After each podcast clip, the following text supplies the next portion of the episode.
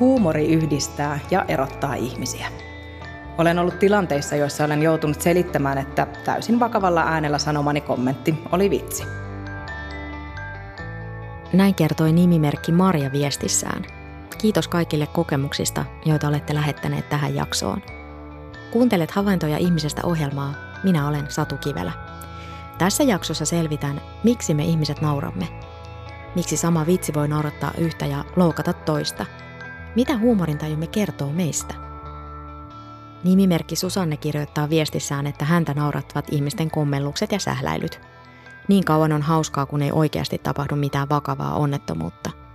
Susanne kertoo, että eräällä hänen tuttavallaan on todella huonoa tuuria asian kuin asian kanssa ja siitä saa irti paljon naurua. Mihin me ihmiset tarvitsemme huumorin tajua ja naurua? Ähm, huumorille annetaan monenlaisia merkityksiä, mutta mä ehkä lähestyin enemmän sitä ilmauksena ihmisyydestä. Tai siis, että se kuvastaa sitä, että ihmiset ei tiedä kaikkea, koska huumorissa on kyse siitä, että tulee vastaan ristiriita, joku yllättävä poikkeama totutusta. Ja jos me tiedettäisiin kaikki mahdollinen ennalta, jos me käsitettäisiin maailma täydellisesti, niin silloin tavallaan kaiket ei voisi olla huumoria, koska mikään ei yllättäisi, mikä ei olisi ristiriitasta. Eli ehkä huumori on siis ilmaus siitä, että me ollaan vajavaisia olentoja, mutta samalla myös sitten ehkä kyetään nauttimaan siitä omasta vajavaisuudesta jollain muotoa. Mutta sitten, että onko sillä huumorille joku erityinen, sanotaan biologinen tai selviytymistä edistävä tehtävä, no näitä on toki yritetty löytää myös, että lajin säilymisen tai siis parin valintaa liittyviä mekanismeja ja sen sellaisia, mutta näin filosofina mä lähestyn vähän toisesta kulmasta. Näin sanoi Jarno Hietalahti, joka työskentelee tutkijatohtorina Jyväskylän yliopistossa. Hietalahti on kirjoittanut kirjan nimeltään Huumorin ja naurun filosofia. Twitterissä Marja-Liisa kertoo, että hänet saa nauramaan omat mokat ja pahat paikat. Hän kirjoittaa viestissään, kerrankin painoin kaupassa hälytysnappia kutsuakseni myyjää, kuten ohjelapussa luki. Yleishälytys alkoi piipata. Takaavi aukesi, myyjiä ja vartioita pukkasi sisään. He kysyivät, onko täällä varkaita – minä se olin, tunnustin, kertoo Maria-Liisa. Mitä nauru kertoo sen kohteesta ja, ja siitä sitten, joka nauraa? Nykyään tutkijoiden keskuudessa inkongruenssi eli yhteensopimattomuusteoria on yleisin. Ja kaiketin nauru kertoo sen, että jotain odottamatonta suhteessa, no meillä on odotuksia ja sitten me havaitaan jotain, joka on vastoin meidän ennakko-odotuksia, niin jotain, jotain ristiriitaista on tapahtunut. Ja tällöin tämän näkemyksen pohjalta kaiketi voisi ajatella sen, että äm, naurun kohteessa siinä tulee joku poikkeama, mutta sen ei välttämättä tarvitse olla siis negatiivinen tai arvos, epäarvostettava poikkeama, vaan se voi olla jollain tapaa ilahduttava, että joku tekeekin – suuremmoisen hienon suorituksen, että kun on liukastuessa, liukastumassa siihen banaaninkuoreen tai nyt jäällä ja sitten onnistuu tasapainoilemaan ja pyörimään aivan ihmeellisellä tavalla ja pysymään pystyssä, niin sekin on hauskaa. Ja siinä tuskin nauretaan vialle tai puutteelle, vaan siinä voi olla joku tämmöinen äh, tunnustuksen muotokin jopa. Mutta joku tämmöinen perustaltaan siinä jokin poikkeama, joku yllätys, joku riemastuttava erilaisuus on läsnä kuitenkin. Opiskelen yliopistossa ja välillä opiskelupäivät venyvät pitkiksi. Aamuluennoilla harvemmin naurattaa, mutta iltapäivä väsymys vie usein voiton ja lähes mikä tahansa voi laukaista nauruhepulin. Vähän turhan usein olen siinä luentosalin takaosassa kikattavassa tyttöporukassa, jota muut kääntyvät katsomaan paheksuen ja josta mietitään, että mitä nuo kakarat tekevät yliopistossa, kun eivät osaa edes käyttäytyä. Mielestäni se on ihan oikeutettua, mutta ihmisiä me kaikki kuitenkin ollaan, eikä kaikkea tarvitsisi ottaa niin vakavasti. Miten määrittelet huumorintajun? Mitä se on? Um, huumorintaju kytkeytyy maailmankatsomukseen, että huumorintaju on kyky tai ominaisuus hahmottaa poikkeamia, ristiriitoja, jotain kummallisia sattumuksia. Olen piirun verran alle 18. Jännitän autokoulun ensimmäistä ajotuntia jo edellisenä päivänä. Ennen tuntia pohdin, että on niin paljon asioita, joihin pitää kiinnittää huomiota samaan aikaan. Vaihteet, ajosuunnat, nopeus ja liikennemerkit. Jännitys kasvaa tunnin aikana, koska autokoulun opettaja istuu vieressäni ja arvioi ajoani. Yritän keskittyä ajamiseen ja seuraamaan muuta liikennettä. Vaihdan vaihdetta ja tarraan vahingossa ajo-opettajan polveen. Opettajalla on pitkät jalat, joten polvi sojottaa ihan siinä vaihdekepin vieressä. Voitko kuvitella? Teen mokan kaksi kertaa ajotunnin aikana. Häpeä punaa kasvoni, kädet hikoavat. Saan nolostuneena soperrettua anteeksi pyynnön. En missään tapauksessa kykene nauramaan tilanteelle. Hävettää liikaa. Autokouluopettaja on viisas. Hän ei tee mokastani isoa numeroa, vaan sanoo, että eihän se mitään, kommelluksia sattuu kaikille. Kun saan ajokortin, pystyn jo nauramaan mokalleni yhdessä opettajan kanssa. Eihän se nyt sit niin vakavaa ollutkaan.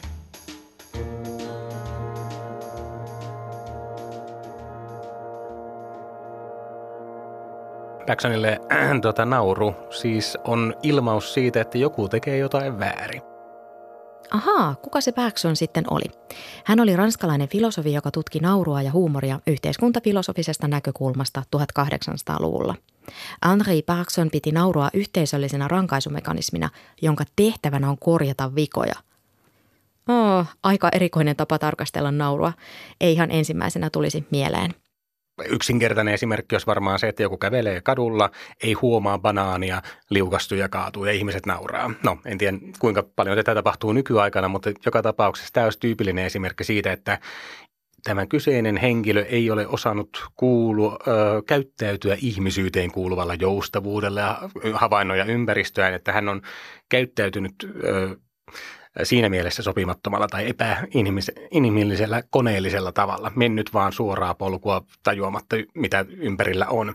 Ja Bergsonin mielestä tämmöisiin kohtiin pitäisi, tai kun nauru reagoi, se opettaa sille ihmiselle, että no niin, nyt se seuraavalla kerralla osaat sitten katsella ympärille ja vältä tilanteita, jossa ajaudut naurettavaksi. Tutkija Hietalahden mukaan huumorintaju ja maku eivät ole sama asia. Huumorintaju kytkeytyy maailmankuvaan. Voit olla esimerkiksi hyvin humaani ihminen ja silti saatat nauraa vitseille, jotka ovat jonkun toisen mielestä sopimattomia ja mauttomia. Otetaan esimerkki musiikin maailmasta. Ihminen voi tunnistaa monenlaisia musiikin tyylejä ja lajeja, vaikka ei niistä kaikista itse pitäisikään. Huumorintaju on kaiketi lähtökohtaisesti hyvin yksilöllinen ominaisuus, eli se liittyy siihen, minkälaisissa yhteisöissä me kasvetaan, mutta myös siihen omaan henkilökohtaiseen elämähistoriaan, että mitä kaikkea siellä tapahtuu. Eli se, no, jos se liittyy siihen maailmankuvaan, niin maailmankuva on myöskin suhteellisen yksilöllinen, joten tässä on selkeitä tämmöisiä yksilöllisiä piirteitä, mutta samaaikaisesti paljon kaikkea jaettua. Että kyllä nyt, no Suomesta löytyy paljon suomalaisia, jotka nauraa samankaltaisille asioille ja sitten toisaalta nämä samat suomalaiset ei välttämättä naura ihan samalla tavoin sanotaan Japanissa tehtävälle komedialle. Et siinä saattaa tai on ilman muuta kulttuurisia eroja tässä huumorin taju ja huumorikäsitysten muotoutumisessa. Joskus vitsailu aiheuttaa naurun sijaan pahaa mieltä. Maria kirjoittaa viestissään näin. Olen joskus huomannut, että huumorini on satuttanut toista – Silloin kyse on yleensä ollut siitä, etten ole tuntenut ihmistä vielä niin hyvin ja olen tehnyt virhearvion. Onneksi olemme keskustelleet asiasta ja olen pyytänyt anteeksi. Huumori ei saa koskaan satuttaa toista, ja siksi olen todella varovainen vitsailemaan esimerkiksi ulkonäöstä tai seksuaalisuudesta, jos en ole aivan varma, että toiselle on ok, että tästä aiheesta vitsaillaan. Ja vaikka se aiemmin olisi ollut ok, ei se välttämättä ole juuri nyt. Esimerkiksi itseäni ei yhtään naurata vitsit mahdollisesta perheenlisäyksestä silloin, kun sitä on kuukausia yrittänyt. Huumori on hankala laji ja vaatii valtavasti tilannetajua. Nimimerkki Täti71 kirjoittaa, että häntä ei naurata vähemmistön ominaisuuksille, huono-osaisille tai vanhuksille naureskelu – sen sijaan nimimerkkiä Täti 71 naurattaa osuva tilannekomikka ihan oikeassa elämässä sekä ihmisten kyky nauraa itselleen yllättävissä ja oudoissa tilanteissa. Täti 71 toteaa, että omat kämmäämiset naurattavat häntä eniten. jos niin sanotusti huumorintaju estyy tai ei löydy sitä yhteistä näkökulmaa huumoriin, no näin ajatellaan, että jos joku ei tajua minun hauskuutta, niin sille to, toinen on huumorin tajuton. Tämä on tämmöinen yleinen kielenkäytön tapa, joka on no, omalla tavallaan kyseenalainen, mutta joka tapauksessa ilmo, ilmaisee sen, että nämä maut huumorin suhteen ei sovi yhteen. Ja tähän liittyy nuo no, elämän kokemukset, henkilöhistoriat, että jos joku vitsailee jollain hyvin traagisella aiheella ja sitten on ihminen, jolle juuri tämä sattumus on tapahtunut, niin saattaa olla, että silloin on vaikea löytää sitä huvitusta. Olkoon nyt mikä oman jonkun läheisen ihmisen kuolema, jos joku toinen tulee siitä irvailemaan saman tien ää, vierestä, niin silloin varmaankin niin tämmöinen huumorikokemus estyy. Muistatan vielä ranskalaisen filosofin, joka ensimmäisenä tutki naurua. Hän oli Henri Bergson. Hän ajatteli, että nauru sisältää aina annoksen julmuutta. Hänen mukaansa nauru ei täyttäisi tehtäväänsä, jos se ilmaisisi hyvän tahtoisuutta ja myötätuntoa. Tämä on siis vain Bergsonin näkökulma nauruun huumoria voidaan käyttää myös, myös väärin, että huumorin avulla voidaan käyttää valtaa, voidaan saattaa joku ihminen niin kuin ikään kuin naurunalaiseksi sillä tavalla huonolla, huonolla tavalla ja voidaan niin kuin loukata ja, ja, ja myös eristää. Ja sehän on varmaan meidän kaikkien ihmisten pelko tulla naurunalaiseksi, olla jossain tilanteessa, jossa sitten niin kuin jotenkin itselle jostain niin kuin nauretaan. Joo, ja tähän liittyy sitten jotenkin olennaisella tapaa myös se vaatimus, mikä nykyään tuntuu olevan ilmoilla, että kaikkien pitäisi kyetä nauramaan omalle itselleen ikään kuin kaiken aikaa. Että tällöin olisi jollain tapaa kaiken huumorin yläpuolella tai no, jollain muotoa huumori ei voisi haavoittaa. Ja tämä on jotenkin hämmentävä ajatus, koska itselle nauraminen liittyy kehittyisi, jos kaik, koko, itselle kokonaisuudessa pitäisi pystyä nauramaan kaiken aikaa kaikkialla, niin silloin olisi joku hämmentävä suhde omaa itseen, jossa ei ota enää mitään omia asioita vakavasti tai ei pidä niitä erityisen arvokkaana. Ja tämä tuntuu jotenkin psykologisesti kovin haastavalta tilanteelta. Tiina kirjoittaa viestissään, että hänet saa nauramaan verbaalinen huumori ja kyky nauraa itselleen. Hyvän tahtoinen huumori. Monty Python ja Marx veljestyyppinen huumori, arkiset koomiset tilanteet, hetkeen tarttuvat humoristit. Parhaimmillaan huumori onkin sosiaalista liimaa, joka hitsaa ihmisiä yhteen. Nauraminen vaikuttaa positiivisesti myös meidän ihmisten terveyteen. Minä olen itse taipuvainen naurattamaan muita ja saan itsekin hyvän mielen, kun saan muut nauramaan. Olen alkanut iän myötä vääntämään huumoria enemmän omalla kustannuksella Silloin saa lasketella huumoria vapaasti. Yleensä revin huumoria omasta huonosta rahatilanteesta, epäonnistumisista askareissani tai huonon muistini aiheuttamista sattumuksista. Itseen kohdistuva huumori on yleensä turvallista, koska silloin ei mennä kuulijan iholle.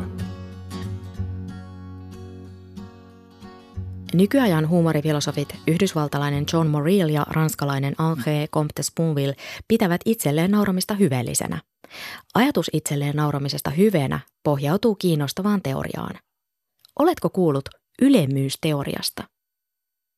Silloin ei aseta itseään muiden yläpuolelle. Eli jos tämmöinen vanhakantainen teoria, ylemmyysteoria on väittänyt, että me nauretaan muiden vioille ja sille, että no omalla naurulla osoitetaan, että ollaan muiden yläpuolella.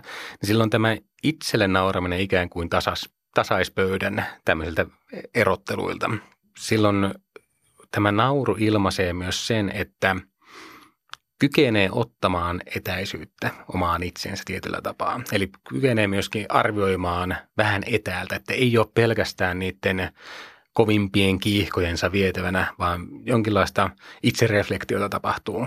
Ja tämä, no ylipäätään sanotaan, että tämä on erityinen inhimillinen kyky, että kovin moni muu olento ei kykene tämmöiseen itsereflektioon ja monitasoiseen itsetarkasteluun, niin ehkä se itsellä nauraminen myöskin ilmaisee tämän suuntaista. Ja no, näiden filosofien mielestä nimenomaan se, että kun nauraa itselleen, niin ei tule pilkanneeksi muita ja se tekisi siitä sen hyveellisen, mutta itse suhtaudun tähän no, suopeudella, mutta hienoisella kritiikillä kuitenkin, että kylläpä sitä itselle nauramista voi myös käyttää vaikkapa välineenä. Mm. Että aika moni stand-up-koomikko aloittaa settinsä tekemällä kevyen vitsi omasta itsestään. Ja mä luulen, että siinä on kuitenkin kyse myös siitä, että saadaan yleisö tietyllä tapaa puolelle, eli saadaan ne rentoutumaan, että silloin koomikko ei ainakaan vaan yksisuuntaisesti pilkkaa muita, vaan nauraa myös itselle. Eli sillä on jälleen tämmöinen, no tietynlaista yhteisöä rakentava elementti siinä kaiketi, että ei koken, koe olevansa ö, parempi kuin muut ja sieltä käsin tuomitsemassa muita naurullaan. Hietalahden mukaan ajassamme elää jatkuva vaatimus osata nauraa itselleen. Se ei ole ihan niin yksinkertaista. Kukaan meistä ei naura itselleen tyhjössä. Olemme aina jollakin tavalla osa yhteiskuntaa ja sosiaalista ryhmää, kuten perhettä, harrastusyhteisöä, koulua tai työpaikkaa. Myös naurua on monenlaista jos sitä naurua käytetään niin kuin toisen alistamiseen tai, tai pilkkaamiseen, niin tuntuisi jotenkin kummalliselle, että ihminen sitten ikään kuin uhraa itsensä nyt vain sen huumorin alttarilla, että nauraskellaan vaan, että en, en nyt tästä sano mitään, vaikka pahalta tuntuu. Joo, siis mä oon täysin samaa mieltä tästä, että meillä kaiketi täytyy olla jonkunlainen vakavuuden selkäranka ylipäätään elämässä, että pystyy no, elämään, näkemään maailmaa. Ja jos tämä koko pohja kyseenalaistetaan, että jos kaikki mitä teen on silkkaa vitsiä, niin se kuulostaa epätoivottavalta, epätoivoiselta myös. Nimimerkki Särki kirjoittaa, että häneen puree ironia, satiiri ja jopa sarkasmi. Hän kirjoittaa, että television huumoriohjelman munamies tai mikään muukaan hömppä ei häntä naurata. Mitä terävämpää ja älykkäämpää huumori on, sitä hauskempana nimimerkki Särkisen kokee. Hän sanoo viestissään, että esimerkiksi suomalainen sketsisarja Siskonpeti on älykästä huumoria. Monet BBCin huumoriohjelmat ovat lapsuudesta asti ohjanneet samaan suuntaan, päättää Särkiviestinsä. Huumorin avulla voi myös päästä niin kuin tämmöisiä huonoja fiiliksiä pois. Ja, ja tuossa kirjassa on esimerkkinä muun muassa, mikä kirjoitit, niin siis lastensuojelu ja, ja, ja tällaisia missä, niin kuin aloja, missä voi olla tosi rankkojakin tilanteita ja sitten, sitten voi olla, että se huumori on, on niin kuin keino, jolla, jolla pyritään sitten niitä käsittelemään, että nauretaan yhdessä jollekin niin kuin älyttömyydelle. Puhutaan tästä niin kuin mustasta huumorista. Niin mm, minkälaisia tehtäviä tällaisella mustalla huumorilla on muuta kuin se, että se sitten päästetään höyryjä siinä. Ja tässäkin tulee taas sitten ne ihmisten erot, että toisille se, se musta huumori voi sitten ajatella, että tämä on nyt on jo rienaavaa ja loukkaavaa, että yhtään hauskaa. Että siinä on sitten taas, miten se rakentuu. Joo.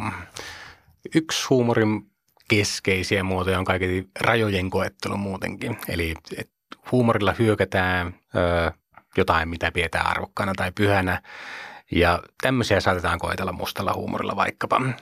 Mutta sitten tuommoisissa hyvin rankoissa aloissa, jossa joutuu näkemään jatkuvasti ihmiskohtaloita, jotka on surkeita, ää, surullisia, niin mä luulen, että tämmöisen alan työntekijöille, valtaosalle ainakin, ää, se huumori on nimenomaan se psyykkisen itsesääntelyn keino, että saa vähän etäisyyttä ja pystyy, pystyy rentoutumaan niin sanotusti tämmöisen äärellä. Ja no, siitä pitäisi tehdä varmaan laajaa empiiristä tutkimusta, että pystyisi jotain ihan täysin kattavaa sanomaan näistä. Kalle kirjoittaa viestissään huumorin tajun vaikutuksesta ihmissuhteisiin – Kavereiden ja lähempien tuttujen kanssa huumori voi kohdistua kuuliaankin, kunhan vain itse ymmärtää, missä raja menee. Joskus, vaikkakin liian harvoin, tapaa oikein hauskan naisihmisen, sellaisen naisen, joka saa jutuillaan minutkin nauramaan. Jotain puolensa vetävää siinä kieltämättä on. Hauskan ihmisen seuraan haluaa palata. Ei ihme, että moni nainen ihastuu hauskaan mieheen, vaikka miehen ulkomuoto olisikin varsin vaatimaton.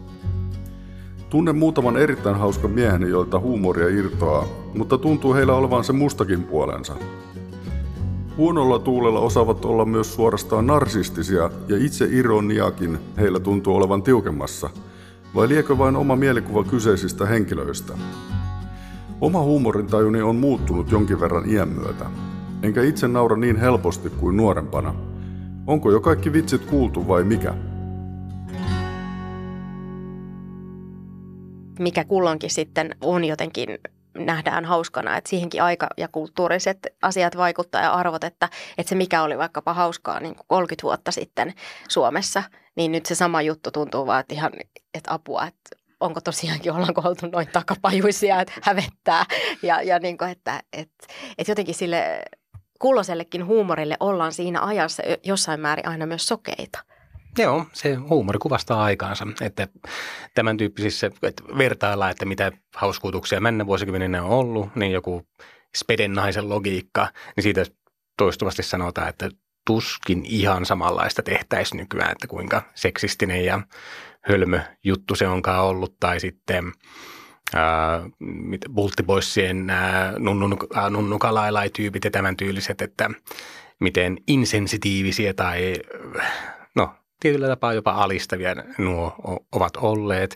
Ja sitten on tietenkin näin jälkijätteisesti, kun katsoo, tai nykyajan perspektiivistä kun katsoo, niin näyttää tosiaan kyseenalaisilta.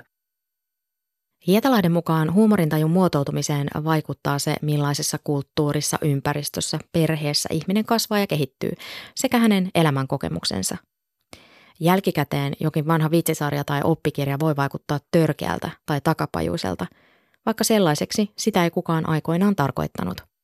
Tutkijatohtori Jarno Hietalahti kertoo esimerkin. Jos mennään jonnekin 50-luvun oppikirjoihin, niin siellähän saattaa olla tämmöisiä hauskan kuuloisia runoja, että ää, miten, no, tummaihoinen ihminen pesee kasvoja, mutta ei valkene ollenkaan tyyppisiä rumemmilla sanoilla ilmastuna, niin tota, että mä en ole ihan täysin varma siitä, että onko se edustanut kuitenkaan mitään aktiivista pahantahtoisuutta suomalaisten keskuudessa, vaan se on kaiketin jonkinlainen kulttuurinen ilmaus siitä, että miten no, homogeninen maa Suomi oikeastaan onkaan ollut. Että, niitä asioita ei varmaan ole samoissa määrin ajateltu noissa yhteyksissä ainakaan, kuin mitä nyt sitten jälkikäteen näyttää helpolta kritisoida. Ja onkin. Ja siis ilman muuta tämmöiset niin kuin, muutokset ottaa hyvillä mielin vastaan, mutta sitten tavallaan jollain muuta olisi hyvä pitää mielessä se aikalaiskokemus, mikä on ollut silloin joskus, että sitä – yksioikoinen tuomitseminenkaan ei kuitenkaan ole varmaankaan oikea ratkaisu. Vaikka se nyt näyttää jotenkin todella niin kuin kummallisella ja oudolle, niin se pitää muistaa sijoittaa siihen omaan niin kuin ikään kuin sen ajan aikakapseliin ja siihen maailmaan, missä on silloin eletty ja mikä on silloin ollut ikään kuin normaalia tai, tai jotenkin, että ei niitä välttämättä ole kovin syvällisesti pohdittu niitä asioita. Näinpä, ja tuostahan sitten innostuu aina pohtimaan sitä, että mikä on meille itsellemme tässä hetkessä vastaava, että 50 vuoden päästä mitkä piirteet nykyajasta näyttäytyy, että kuinka typeriä ollaankaan oltu tuohon aikaan. Ja niitä on vaikea arvata, koska niille ollaan sokeita. Nimimerkki Mäntymäen Macbeth kirjoittaa viestissään, että häneen puree musta huumori. Hän kirjoittaa, että vitsit järkyttävistä suuronnettomuuksista toimivat hänelle, kuten myös rasistiset vitsit. Oma huumorimakuni on aika rajoittunutta. Itse en kykene nauramaan esimerkiksi onnettomuuksille tai ihmisten erilaisille ominaisuuksille, kuten ihovärille, pituudelle tai muulle sellaiselle. Osalle ihmisistä taas ei ole väliä, mistä aiheesta vitsiä väännetään, kunhan huumori on älykästä ja oivaltavaa. Hyvät TV-ohjelmat, kärjessä Seinfeld ja pitääkö olla huolissaan. Hyvin ajoitettu vitsi tai sketsi naurattaa, oli aihe mikä hyvänsä – Yllättävät lausahdukset ja liioitellut fyysiset kommellukset toimivat. Minun iskee lujaa sysimusta ja hyvän maun rajat ylittävä huumori. Ronskit vitsit ovat siis jees, mutta niiden kohdalla tilannetaju on äärimmäisen tärkeää, eikä kaikkia vitsejä kannata kertoa kaikille.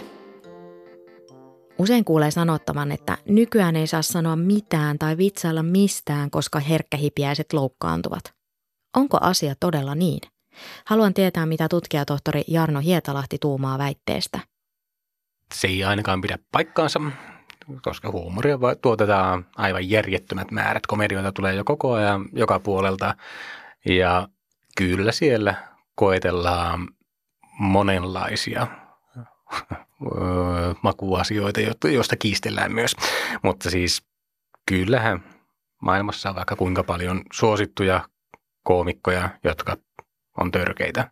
Ja siis sitten, no, törkeyksistä, niitäkin voi käsitellä niin monin tavoin. Että jos joku nyt haluaa olla törkeä törkeyden vuoksi, se ei ole ikinä kiinnostavaa. Mm. Mutta jos joku pystyy nostamaan tämmöisen herkän aiheen, keksimään siihen jonkun oivaltavan näkökulman, jossa ehkä ennemminkin nauretaan ennakkoluuloille, umpimielisyydelle, kuin varsinaisesti sille huumorin keskellä olevalle asialle, niin se on aina ilahduttavaa ja kiinnostavaa.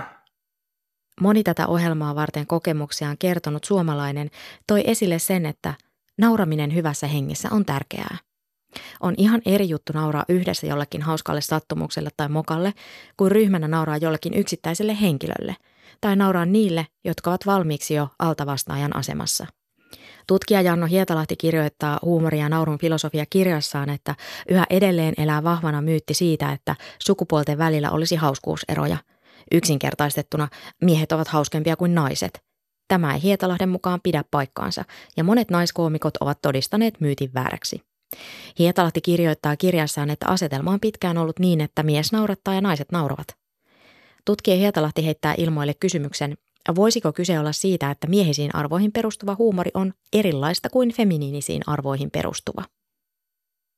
Jos nyt koomikot sanoo, että niitä on useita maailman tunnettuja koomikoita, jotka on pahoillaan siitä, että ei voi ihmisryhmien välisistä eroista vääntää vitsiä, niin se ehkä kuvastaa sitä, että jos on tämmöinen kokeneempi koomikko, joka on ollut tehnyt uraa 50 vuotta, niin se kuvastaa ennen kaikkea sitä, että ajoissa on, ajat on muuttunut jollain tavalla. Ja että sen tyyppiset asiat, mitkä on just naurattanut, kuten aikaisemmin oli puhe 30 vuotta sitten, ne ei vaan uppoa enää. Eli siis niillä on myös kamppailu siitä, että miten säilyttää suosionsa, miten pysyä hauskana vuosikymmenestä toiseen. Ja se on varmasti peijakkaan vaikeaa, koska jotenkin, jos se huumori linkittyy siihen maailmankuvaan, niin sehän rakentuu elämän saatossa. Ja sitten kun on ollut hauska 80-luvulla, niin yhtäkkiä se oma maailmankuvan pitäisi jotenkin myös muuttua samalla lailla 2020-luvulle tultaessa ja pitäisi yhä edelleen pystyä olemaan hauska, niin se saattaa olla aikamoinen ponnistelu. Millaista on humaani huumorintaju? Professori Emily Toth on pohtinut huumorin etikkaa. Tothin mukaan huumorin varjollakaan ei pidä pilkata sellaisia asioita, joita ihminen ei voi muuttaa, kuten rotua, sukupuolta tai fyysistä olomuotoa. Nimimerkki Mariana kirjoittaa, että usein hauskuus syntyy kuvittelusta. Eniten naurattavat asiat, jotka näen ns. sieluni silmin, ja hauskuus tulee kuvittelusta. Hyvä esimerkki on otsikko Helsingissä järjestettiin mummodisko. Invataksit loppuivat kaupungista. Mielikuva paariin rynnivistä mummoista oli niin voimakas, että kikatin tälle monta päivää. Myös sanaleikit, slapstick ja sitcom-tyyppiset hetket omassa arjessa. Lapsen spontaanit nasautukset naurattavat. Viimeksi nauroin kyyneleet silmissä, kun ystäväni selitti vakavissaan keinovalikoimaa, jolla hän introverttina joutuu välttelemään ihmiskontakteja avokonttorissa. Nimimerkki Akateemikko kirjoittaa viestissään, että hänen ei ehkä koulutettuna ihmisenä kannattaisi myöntää, että pieruvitsit saavat hänet nauramaan. Akateemikko toteaa, että yhtään huonoa pieruvitsiä hän ei ole kuullut tai haistanut tosiaan siis Aristoteles on määritellyt ihmisen ainoaksi nauravaksi eläimeksi ja myöhemmin sitten on saatu tietää, että kyllä muutkin osaa, delfiinit, simpanssit ja jopa hiiret, mikä musta aika hauskaa.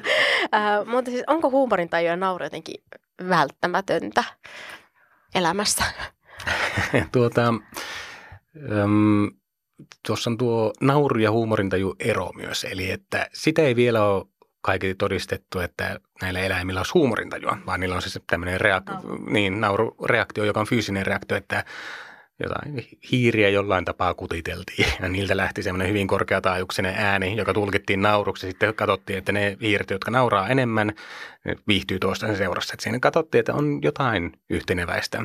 Mutta ei heittänyt mitään ei. sellaista vitsiä. Niinpä, ja koska jos ihmisen huumori perustuu kuitenkin no, jonkinlaisiin kulttuuristen kategorisointien yhteen törmäyksiin siihen, että asiat menee eri lailla kuin olettaisiin, niin tota, sen tyyppistä en tiedä, onko eläimillä. Eläimet leikkii.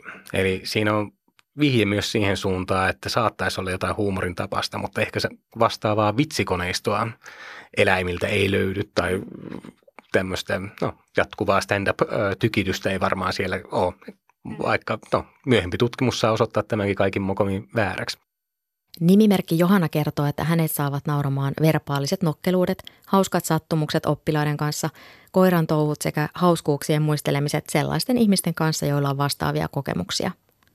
Evoluutioteorian isä Charles Darwin piti naurua mielikuvituksen kutkutuksena, koska ihminen kykenee käsitteelliseen ajatteluun sitä voisi peilata tuohon eläimen ja ihmisen naurun. Okei, ihmiselläkin on siis fyysinen nauru, että jos kutitetaan, niin me nauretaan. Siinä ei tarvitse olla välttämättä huumoria läsnä. Ja kaiketi eläinkin kykenee tämän tyyppiseen reaktion, tietyt eläimet. Mutta sitten tämä metaforinen nauru olisi nimenomaan sitten sitä, joka liittyy siihen ajatuksen leikkiin ja siihen humorististen ristiriitojen oivaltamiseen, ymmärtämiseen. Ja siihen katkos fyysisen ja metaforisen naurun välillä tulisi myös siis siinä, että voi huvittua, voi oivaltaa jotain todella hauskaa, mutta ei tarvitse nauraa. Ei tarvitse välttämättä edes hymyilläkään, että nauraa hiljaa sisällään tai jotain tämän tyyppisiä.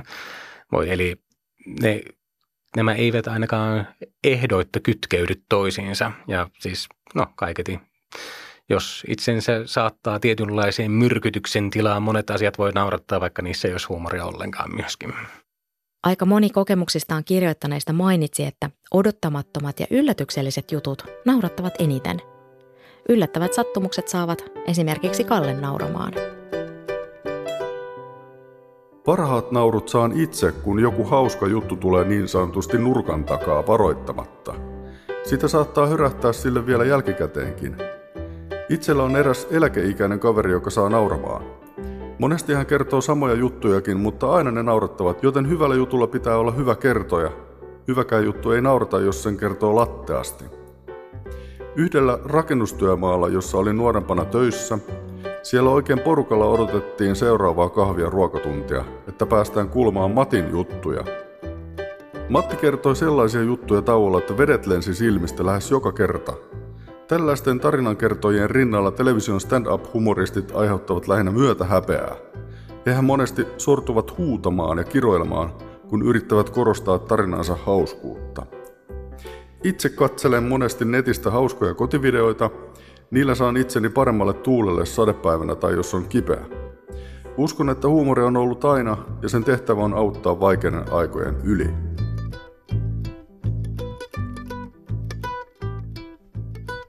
Me eletään sellaista aikaa, missä on aika paljon ristiriitoja, ilmastonmuutosta ja, ja paljon ahdistavia asioita. Ja sitten samaan aikaan niin kuin viihdeteollisuus tuuttaa sieltä semmoista niin kuin helposti niin kuin naurettavaa niin kuin materiaalia, mille niin kuin jotenkin on ihmisten ei tarvitse edes paljon ajatella, kun voisi vaan niin kuin höhöttää, jos, jos tavallaan semmoinen huumori, huumori iskee. Niin, niin että onhan, voihan siinä olla joku semmoinen, että sit, sitten niin kuin vähän aikaa naurettua, niin sitten taas kestää sitä kurjaa maailmaa sen sijaan, että miettisi, että okei, mitä voi tehdä muuttaakseen sitä. Joo, siis huumorista on sanottu, että se on huojennusmekanismi, eli että kun ahdistaa ja pahalta tuntuu ja kun pääsee sitten nauramaan, niin nämä ainakin hetkeksi lievenee nämä kurjat olotilat ja ehkäpä näin on. Mutta sitten on myös kiintosaa, että nyt on tehty ihan viime vuonna tuli Suomessakin julkaistiin kirja huumorista ympäristön suojelussa ja että miten – sekä ympäristön suojelussa itsessään voi olla tämmöisiä niin kuin produktiivisia, humoristisia elementtejä, mutta toisaalta myös se, että miten irvaillen ympäristönsuojelijoihin on suhtauduttu männä vuosikymmeninä. Eli jälleen kerran tulee tämä huumorin monisuuntaisuus, että se, se huumori on harvoin mikään tietty yksi asia, vaan se muotoutuu ja muovautuu ja mukautuu monenlaiseen käyttöön. Kalle on tarkkaillut huumoria politiikassa. Politiikassakin tuntuu huumoria olevan. Siellä tosin heitellään nasevia vastakommentteja, piikitellään toisilleen ja etsitään virheitä toistensa kommenteista. Omasta mielestäni se joutava leukailu syö uskottavuutta politiikoilta. Politiikassa pitäisi keskittyä enemmän rakentavaan keskusteluun kuin toisten mollaamiseen. Samaan ongelmaan olen törmännyt työelämässä duunareiden ja esimiesten välillä. Voihan sitä huumoria olla politiikassa ja työpaikalla, mutta piikittely on aina askel taaksepäin. Nyrkkisääntönä voisi pitää, että yritä joka päivä saada joku nauramaan, silloin olet tehnyt päivän hyvän työn. Miten vitsailla niin, ettei loukkaa ketään? Nimimerkki Mäntymäen Macbeth antaa oman vinkkinsä. Yleisenä ohjenuoranani on, että jos tietää jonkin kuulijan ottavan vitsin raskaasti, ei sitä kannata hänelle kertoa. Jos kertoja etu- tai jälkikäteen alkaa alleviivaamaan, että kyse oli vain harmittomasta vitsistä, se on yleensä merkki siitä, että juttua olisi alkuunkaan kannattanut kertoa. Sitä paitsi yleensä tällaisella säälittävällä vastuuvapautumisyrityksellä säästetty vitsi ei alun perinkään ole hauska. Vitsailun kultaiseksi säännöksi tulisi ottaa Juise Leskisen lausuma. Mä en halua ärsyttää, mutta en myöskään olla ärsyttämättä. Eli hyvä vitsi on sellainen, joka kerrotaan aidosti vain naurattamistarkoituksessa, mutta liialliseen sensurointiin ei pidä lähteä. Yleinen tilannetaju riittää. Että ihmiset tekee mokia. Näin se mm. vaan on, että, että joskus voi olla niin kuin, kyse vaan puhtaasti jostain niin kuin, väärin ymmärryksestä ja sellaisesta, että, että sitten ehkä on ihan hyvä niin kuin, tarkentaa ennen sitä tuomiota, että okei, mitä sä halusit nyt tällä viestittää? Ju, juuri, Jetsulleen näin. Ja no, meillä on monenlaisia harkitsemattomia tekoja tulee tehtyä ihmis, ihmiset, että no nimenomaan tämmöinen vastavuoroisen ymmärryksen lisääntyminen voisi olla kainotoive, ainakin minun omalla kohdalla. Joo, kyllä varmaan ihan pätee kaikkiin. Twitterissä eräs Saaka kertoo, että häntä naurattaa monikerroksinen vihailu, suunnanvaihto, yllättävät viittaukset ja yleensäkin asiat, joille suurin osa ihmisistä ei huomaa naureskella. Kyllä mä luulen, että jos me ollaan ihmisiä ja ihmisiksi, niin siihen se huumori kytkeytyy. Rakastan sarkastista ja mustaakin huumoria, mutta kaikki eivät sitä aina ymmärrä. Kun taas löydän ihmisen, joka ymmärtää, löydämme loputtoman naurun lähteen. Huumori auttaa meitä myös hankalissa tilanteissa ja raskaina aikoina. Läheisimmät ihmiset töissä ja vapaa-ajalla ymmärtävät kierroa huumoriani ja viljelevät sitä aivan yhtä paljon. Yhteistä siinä on myös se, että huumori kohdistuu itseen tai niin tuttuun ihmiseen, että hänen kustannuksellaan voi rakastavasti vitsailla. Kiusoittelu on ihana tapa ilmaista rakkautta. Rakastavasti vitsailu on hieno ilmaus lempeälle kiusoittelulle. Lämmin ja hyväksyvä ilmapiiri helpottaa myös itselleen nauramista – Kukaan meistä ei ole täydellinen ja hyvä niin. Elämä olisi silloin huomattavasti tylsempää. Kun nuorena vahingossa tarrasin ajokoulun opettajan polveen vaihdekepin sijaan, opettaja olisi halutessaan voinut tehdä mokastani ison numeron ja pahentaa häpeän tunnettani.